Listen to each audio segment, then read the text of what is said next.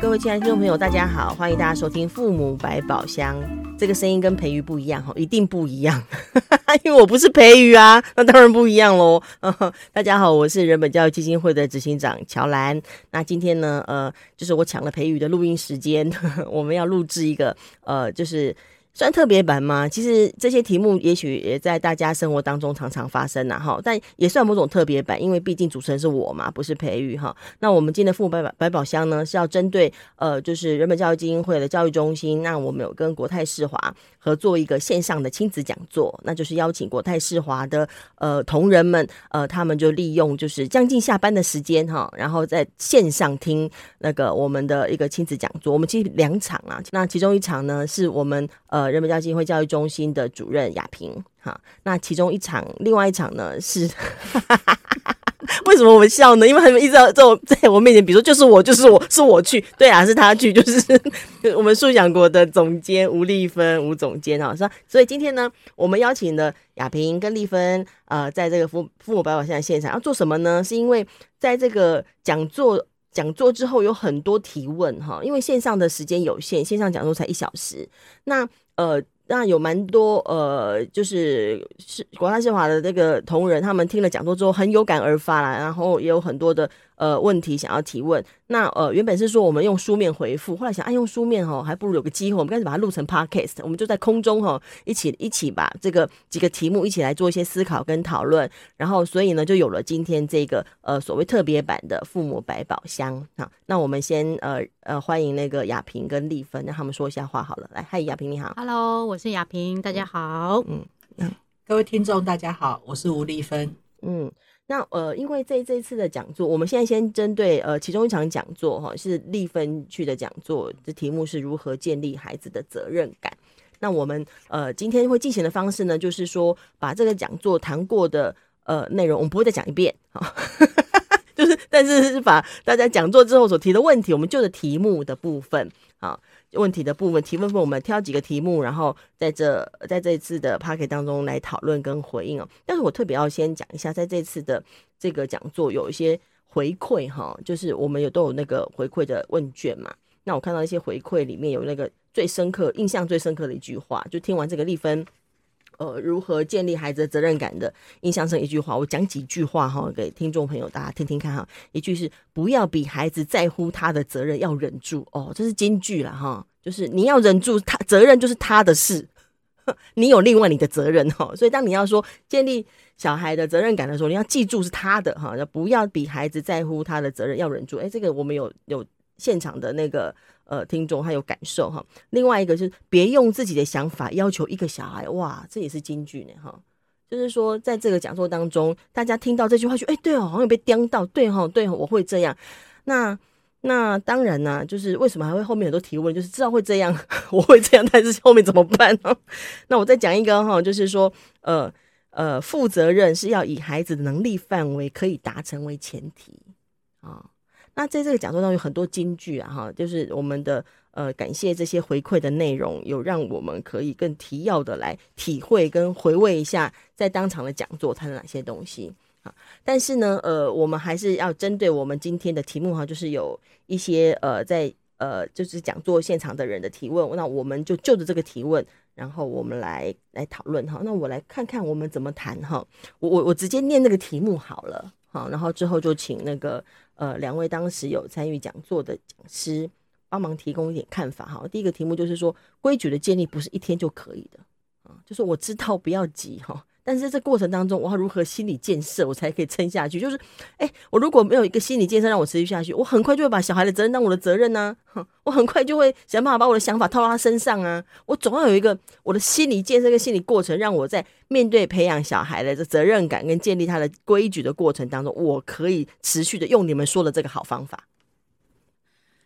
好，那我先稍微回应一下了哈，就是当然这个提问，其实我猜对于家长来讲，他他是很真实的心路历程，意思是说，很多家长在听过讲座之后，他就哇，这个这个很棒，但回去呢遇到困难，他当然第一个困难会是小孩没有按照剧本演出，那第二个呢是其实时日一久，就人要回到自己的惯性是非常非常非常容易的哈。那当刚刚刚乔兰其实在前头提的一些重要金句。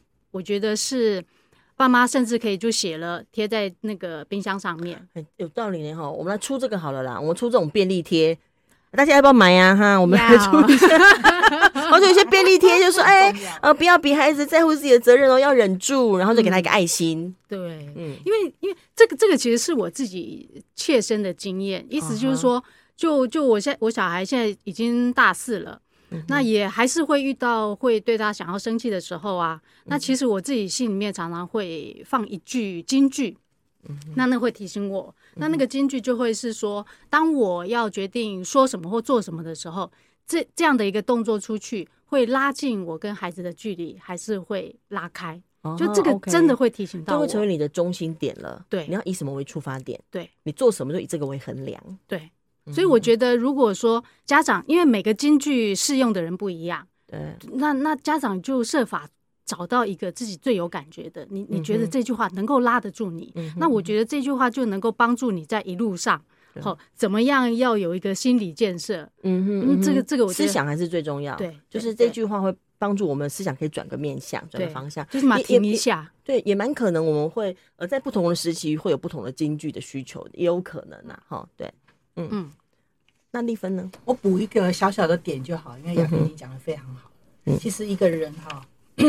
啊，你要如何心理建设才能够持续做一件对的事情？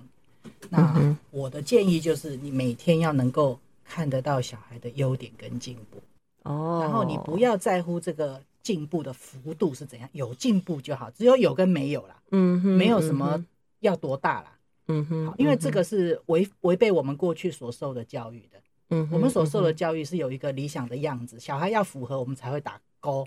其他都是差，而且我们有拉一个标准，就有一定的理想的标准啊。我们有个理想小孩，那我们看到小孩的状态，就是一直跟他那个理想的标准在比距离。是，所以你就你你如果要持续，你想要持续，你就是每天都要看到优点进步。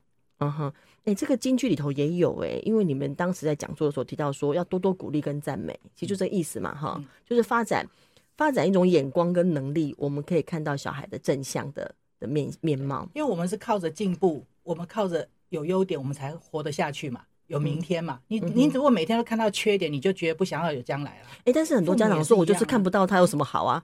哎，就这个我刚好就 稍微插话一下，就是我在那个呃，我们最近的那个课程，就打造全新亲子关系五周计划里头，第一周我就给了家长一个作业，叫观察孩子十分钟。嗯哼。那那当然就是就就家长就真的去观察。那有一个爸爸呢，他就观察小孩子。那他平常对于这个小孩子的那个嗯。的的那个困扰是说，他就反正动作很大啊，常常情绪起伏很高啊。就他那一天就特别静下心来观察小孩十分钟。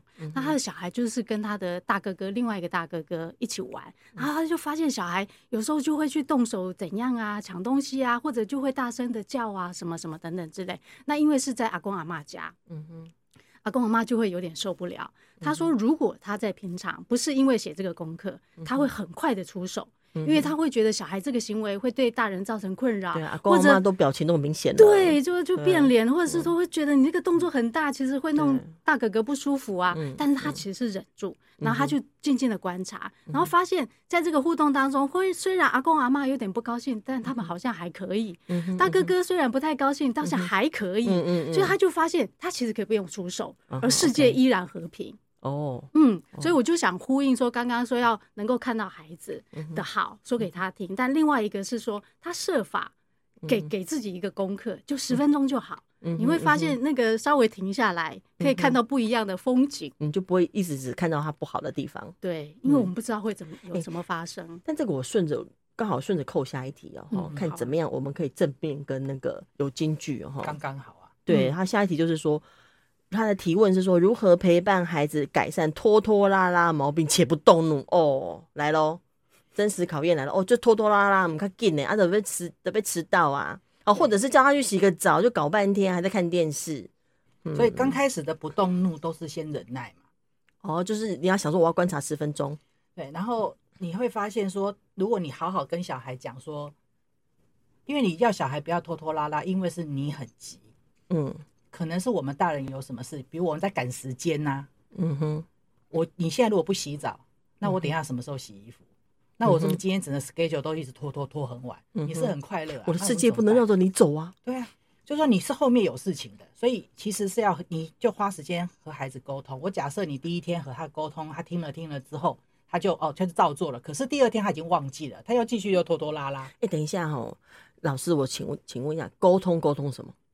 你不要这样拖拖拉拉啦，这样吗？还是说是沟通什么？我非常需要你赶快洗澡哦，所以你刚刚前面讲那个说要分清楚，实际是你很急，妈妈很急，这个是重要的，因为你的开口就对了。嗯，是我需要你帮忙，而不是去指指责说啊，你这个人怎么这样子拖拖拉拉？嗯，那小孩的眼光就会从他自己移开去注意你。哦哦，我去洗澡就会就可以帮得到你，好啊好啊，那我就去洗。其实小孩心很好，嗯哼嗯哼，你只要不是在骂他的，他都会配合。有时候就这个区别需要花点力气。我以为我没有骂他，对，但我其实已经在骂他。比如我真的很累耶，都是因为你拖拖拉拉。你以为你在表达，所以其实在骂他。回到亚萍说的，你说一句话，你去想想看，你这样子讲到底有助于事情还是无助于事情？嗯哼，OK。所以其实沟通也不要马上很急啦，你可以先观察十分钟嘛，在观察过程中想想看，你现在要做个决定，你要跟他是要拉近关系还是拉开关系？嗯，那你是要把他把他该有的责任扛到你自己身上，还是你要把责任还给他？是，然后区辨清楚是你的问题，你的需求还是他的需求？是，在这状况之下，那沟通才对得到点。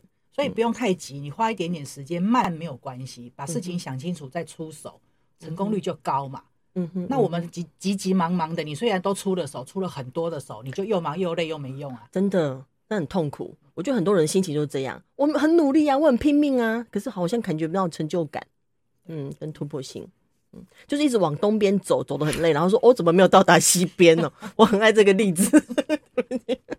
地球是圆的，你还就就是说你还不够累，累累球再累一点就到了。OK，好，所以呃，关于这个拖拖拉拉的部分，那对，所以所以这蛮有趣的，就也就是你们在看待拖拖拉拉这件事情，比较还要从呃。就是说，不要只讲孩子，把他当好像就是一个孩子的特质或毛病，还要从这个家长本身为何觉得他拖拖拉拉，是因为我们自己有一个我们的状态跟我们的需要，我们要区辨清楚有关。好，听起来比较这个是关键。而且孩子改善拖拖拉拉的是需要过程的，所以你我们可以每一天都发现他拖拉时间缩短，那个就值得赞美。Uh -huh. 对，但还是要协助他的时间稍微，嗯，因为我知道那个很多爸妈都想说啊，以后上小学怎么办？在学校老师可不会这样等你哎。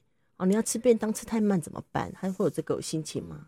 但我我我从另外一个面向稍微补充一下，意思是说，呃呃，有时候大人看到孩子就是拖拖拉拉的行为，啊，比如说以写作业来讲，但是大人都没有机会去进到那个事情的本身。嗯，比如说他看孩子写作业拖拖拉拉，嗯，很少爸妈会真正的跟小孩讲说，来，那你作业拿来我看一下。因为小孩讲说啊，作业好多哦，嗯，他家长就讲啊，作业不就要写完？隔壁的王小明就写得完，为什么你写不完？嗯，对，对，没有爸妈会想说，那不然你作业拿来我看看啊，到底多怎样？或者说小孩说这个作业好无聊，为什么要写？OK，嗯，如果爸妈有机会真的看到作业的本身，我们可以就回到是是事情到底怎么回事，是我们才有办法设法帮忙以及改变他。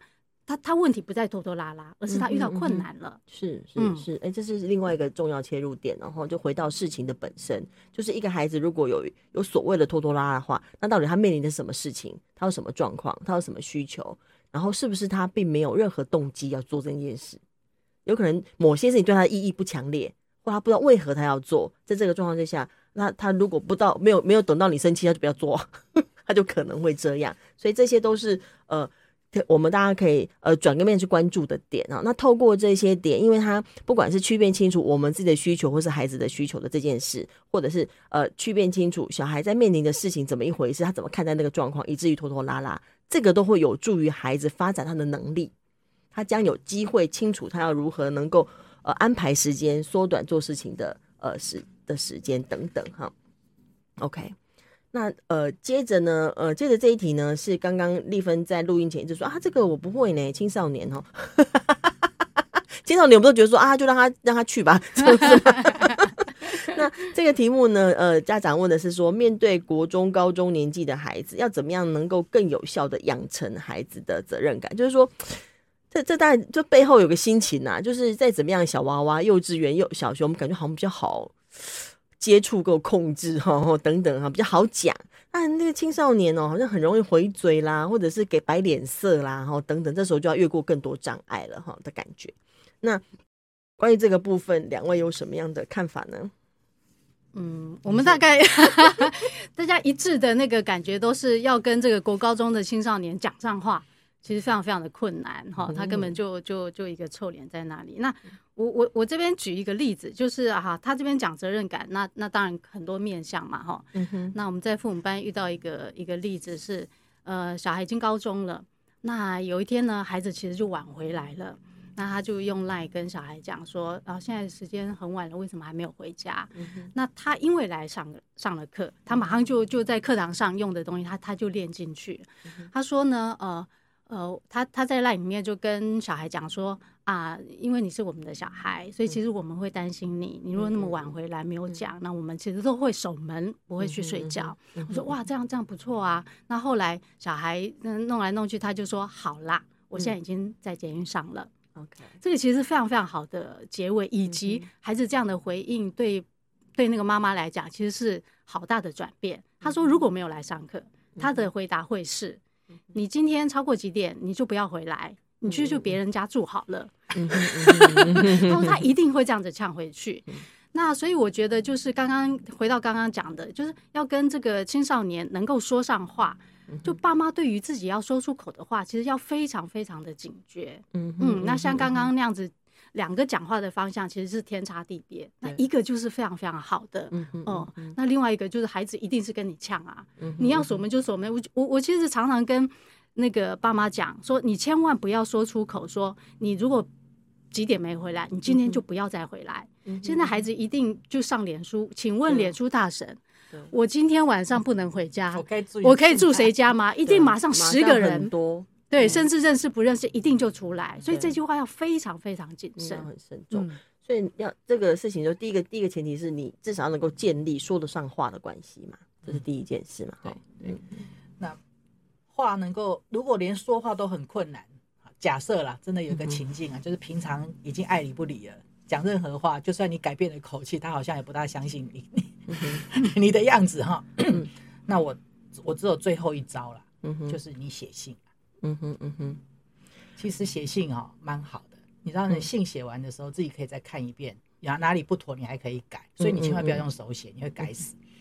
好，要打用电脑打字 比较好改，所以这个这个都是我们能够。反正首先第一步就是面对青少年，我们至少可以建立谈得上话的关系，包括转变说话的方式。那说话方式有点说我我愿意先去照顾他的感受嘛，哈。那另外一个可能可以透过写信的方式表达我们的诚意跟善意嘛。那那如果建立一个可以谈话的关系，可以互动的关系之后，我们有什么方法要来诶、欸、培养小孩的责任感呢？嗯，现在很多这个青少年的家长很最大的问题就是小孩子玩三 C。哦哦，那就玩三 C，他就不去写功课。嗯、那但是就是家长其实有一个迷思，以为小孩不玩三 C，他就会去写功课，往往不是。你打破了大家的心中的幻想，真的对。所以这一点我们真的要要跟家长，我就得待机啊，真的，我就待机。意思就是说。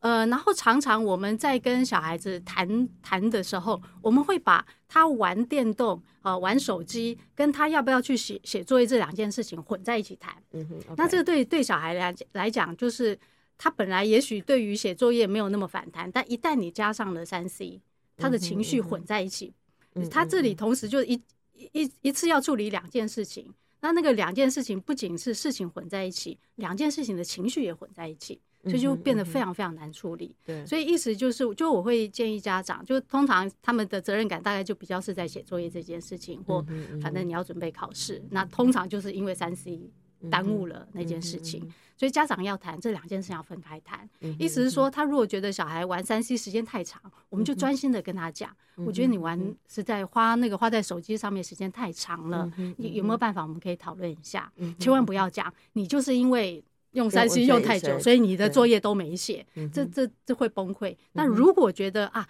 你花在作业时间或者你的考试成绩一直都没有那么理想，我们就专心的来谈。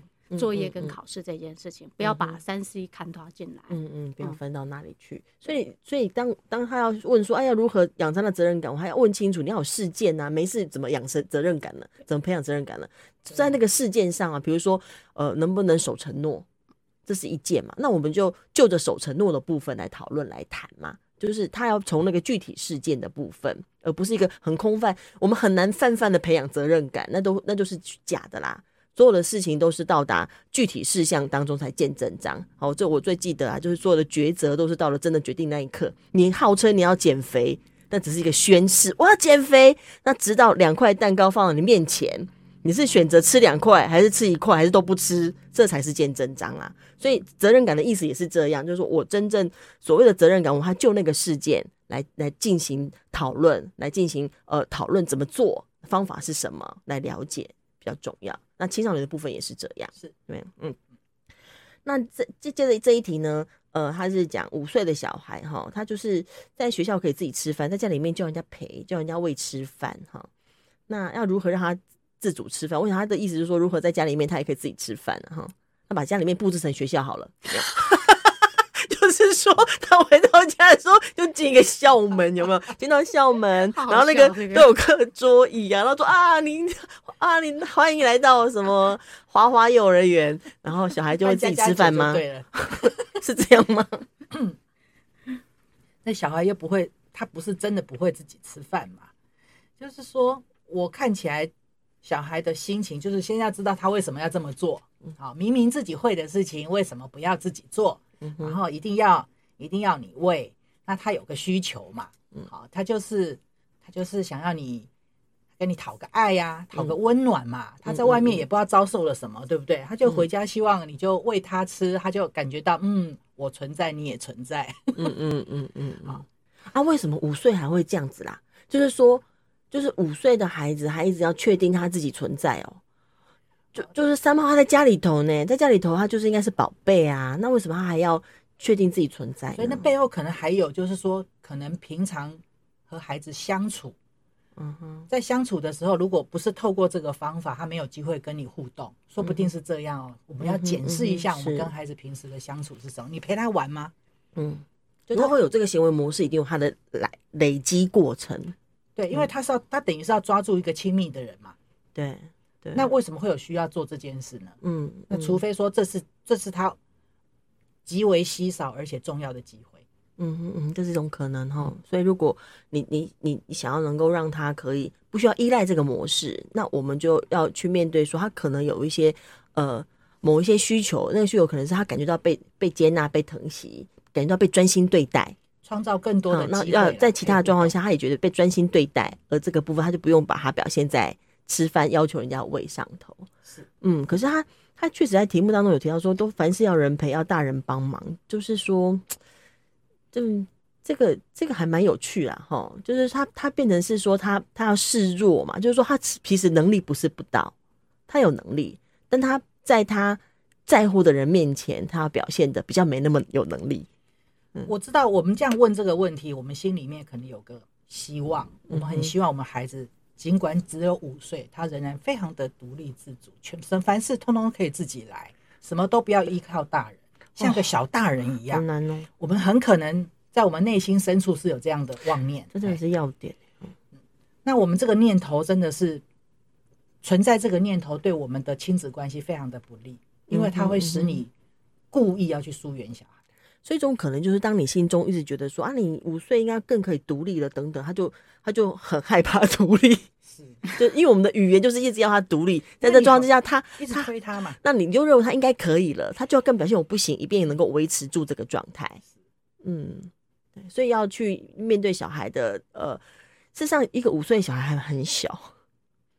我的小孩蛮小哈，然后撒娇啊什么就蛮可能。其实我们有时候带幼带小孩又小一小二，对，还五岁。不要讲了，长大了不是会撒娇？谈恋爱不都这样吗？对呀，看恋爱谈恋爱里面大家都撒娇来撒娇去啊。三岁哦，不是这样，对啊，就是就是人在某些事情有这个渴求的时候的表现嘛。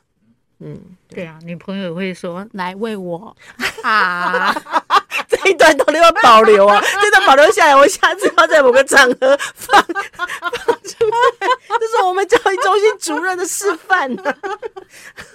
哦，OK，好，其实你这样还太。你还太精了一点，我相信你还有更有本事。我们下次来。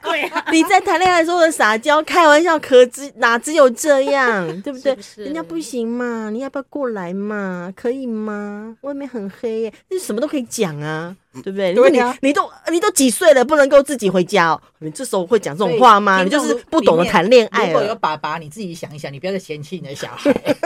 对你以前什么都做哦。好，最后一题。那个小孩很懒惰怎么办？这题当然，我当然这样这样子询问会有一点，因为我们又不是在讲座现场哈，那可能没有没办法追问状况。那那我们就只能先就这个，就小孩很懒惰啊，怎么办？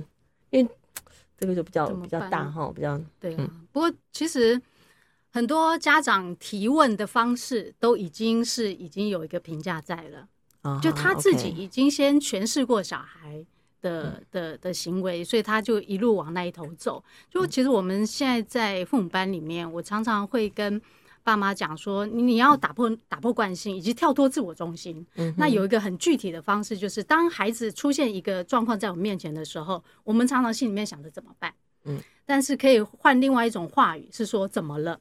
嗯哼，哦，那那个怎么了，包含小孩怎么了，以及我怎么了？嗯哼嗯嗯嗯那那这个当然是一个方法学哈，那那那因为我们现在没有具体的例子，但是在呃那个听众朋友也许就可以利用这样的一个方式，试着在你小孩遇见出现状况的时候，这样子去去去。其其实问对问题可能就会有一定的帮助，加上他问的问题是他。对自己啊，我们是可以先对自己这样做嘛。就我的孩子，我觉得他很懒惰，那是怎么了？嗯，啊，我们先从这一头，那透过观察啦，透过设法理解啦，这也许是一个初步也可以做的事。